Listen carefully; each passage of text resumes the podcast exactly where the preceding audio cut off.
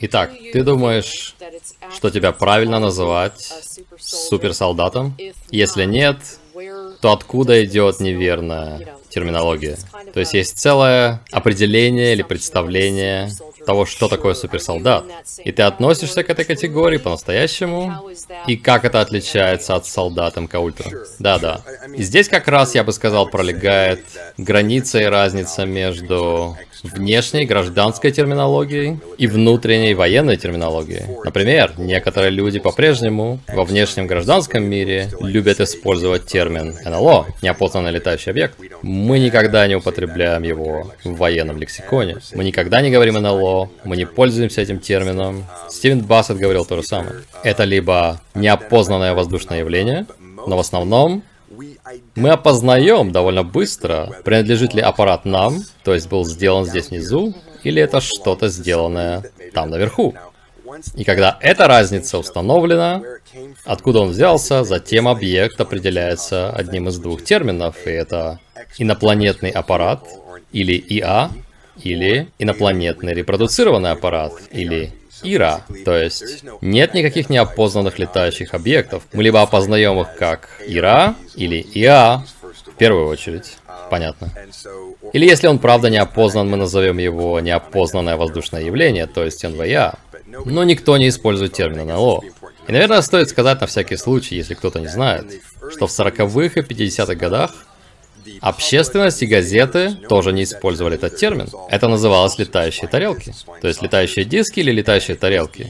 И тогда ВВС вышли и сказали, нет-нет-нет-нет, мы будем называть их неопознанные летающие объекты. Нам не нужны никакие тарелки из космоса, мы не хотим, чтобы люди паниковали, и мы назовем их неопознанные летающие объекты. Это был одним из самых хитрых лингвистических приемов дзюдо, которые можно было придумать, потому что они не неопознанные. Они опознанные. Вот-вот. Но самое хитрое — это разница терминов аэродинамики и гравитационной физики. Потому что они не летают.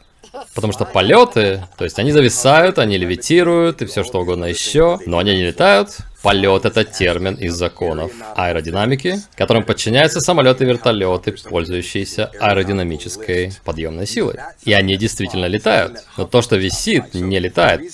Поэтому они создали этот термин, чтобы люди, работающие в проектах, в исследованиях и обратном проектировании, если им придется давать показания в Конгрессе, их спросят, участвовали ли вы или кто-то известный вам в проектах, связанных с неопознанными летающими объектами. И тот, кто дает показания, может абсолютно честно, без тени лжи сказать, я никогда не слышал ни о чем подобном, потому что нет никаких неопознанных летающих объектов. Потому что они не летают, и они опознаны.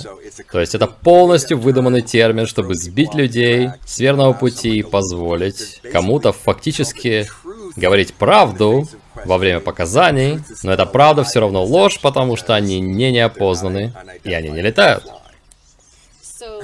Итак, возвращаясь к вопросу о суперсолдатах. Да, итак, мы не говорим суперсолдат. Это гражданский термин. Мы говорим генетически дополненный солдат с боевой подготовкой, или сокращенно, дополненный солдат, или еще проще, дополненный. Поэтому в терминах военных я либо дополненный солдат, либо просто дополненный.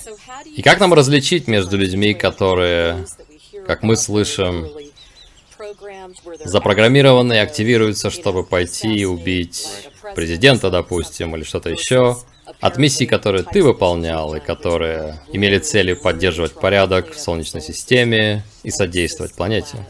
Да. Ну, первое различие, которое нужно провести, это между солдатом или дополненным солдатом, подготовленным армией, и дополненным солдатом, созданным разведсообществом.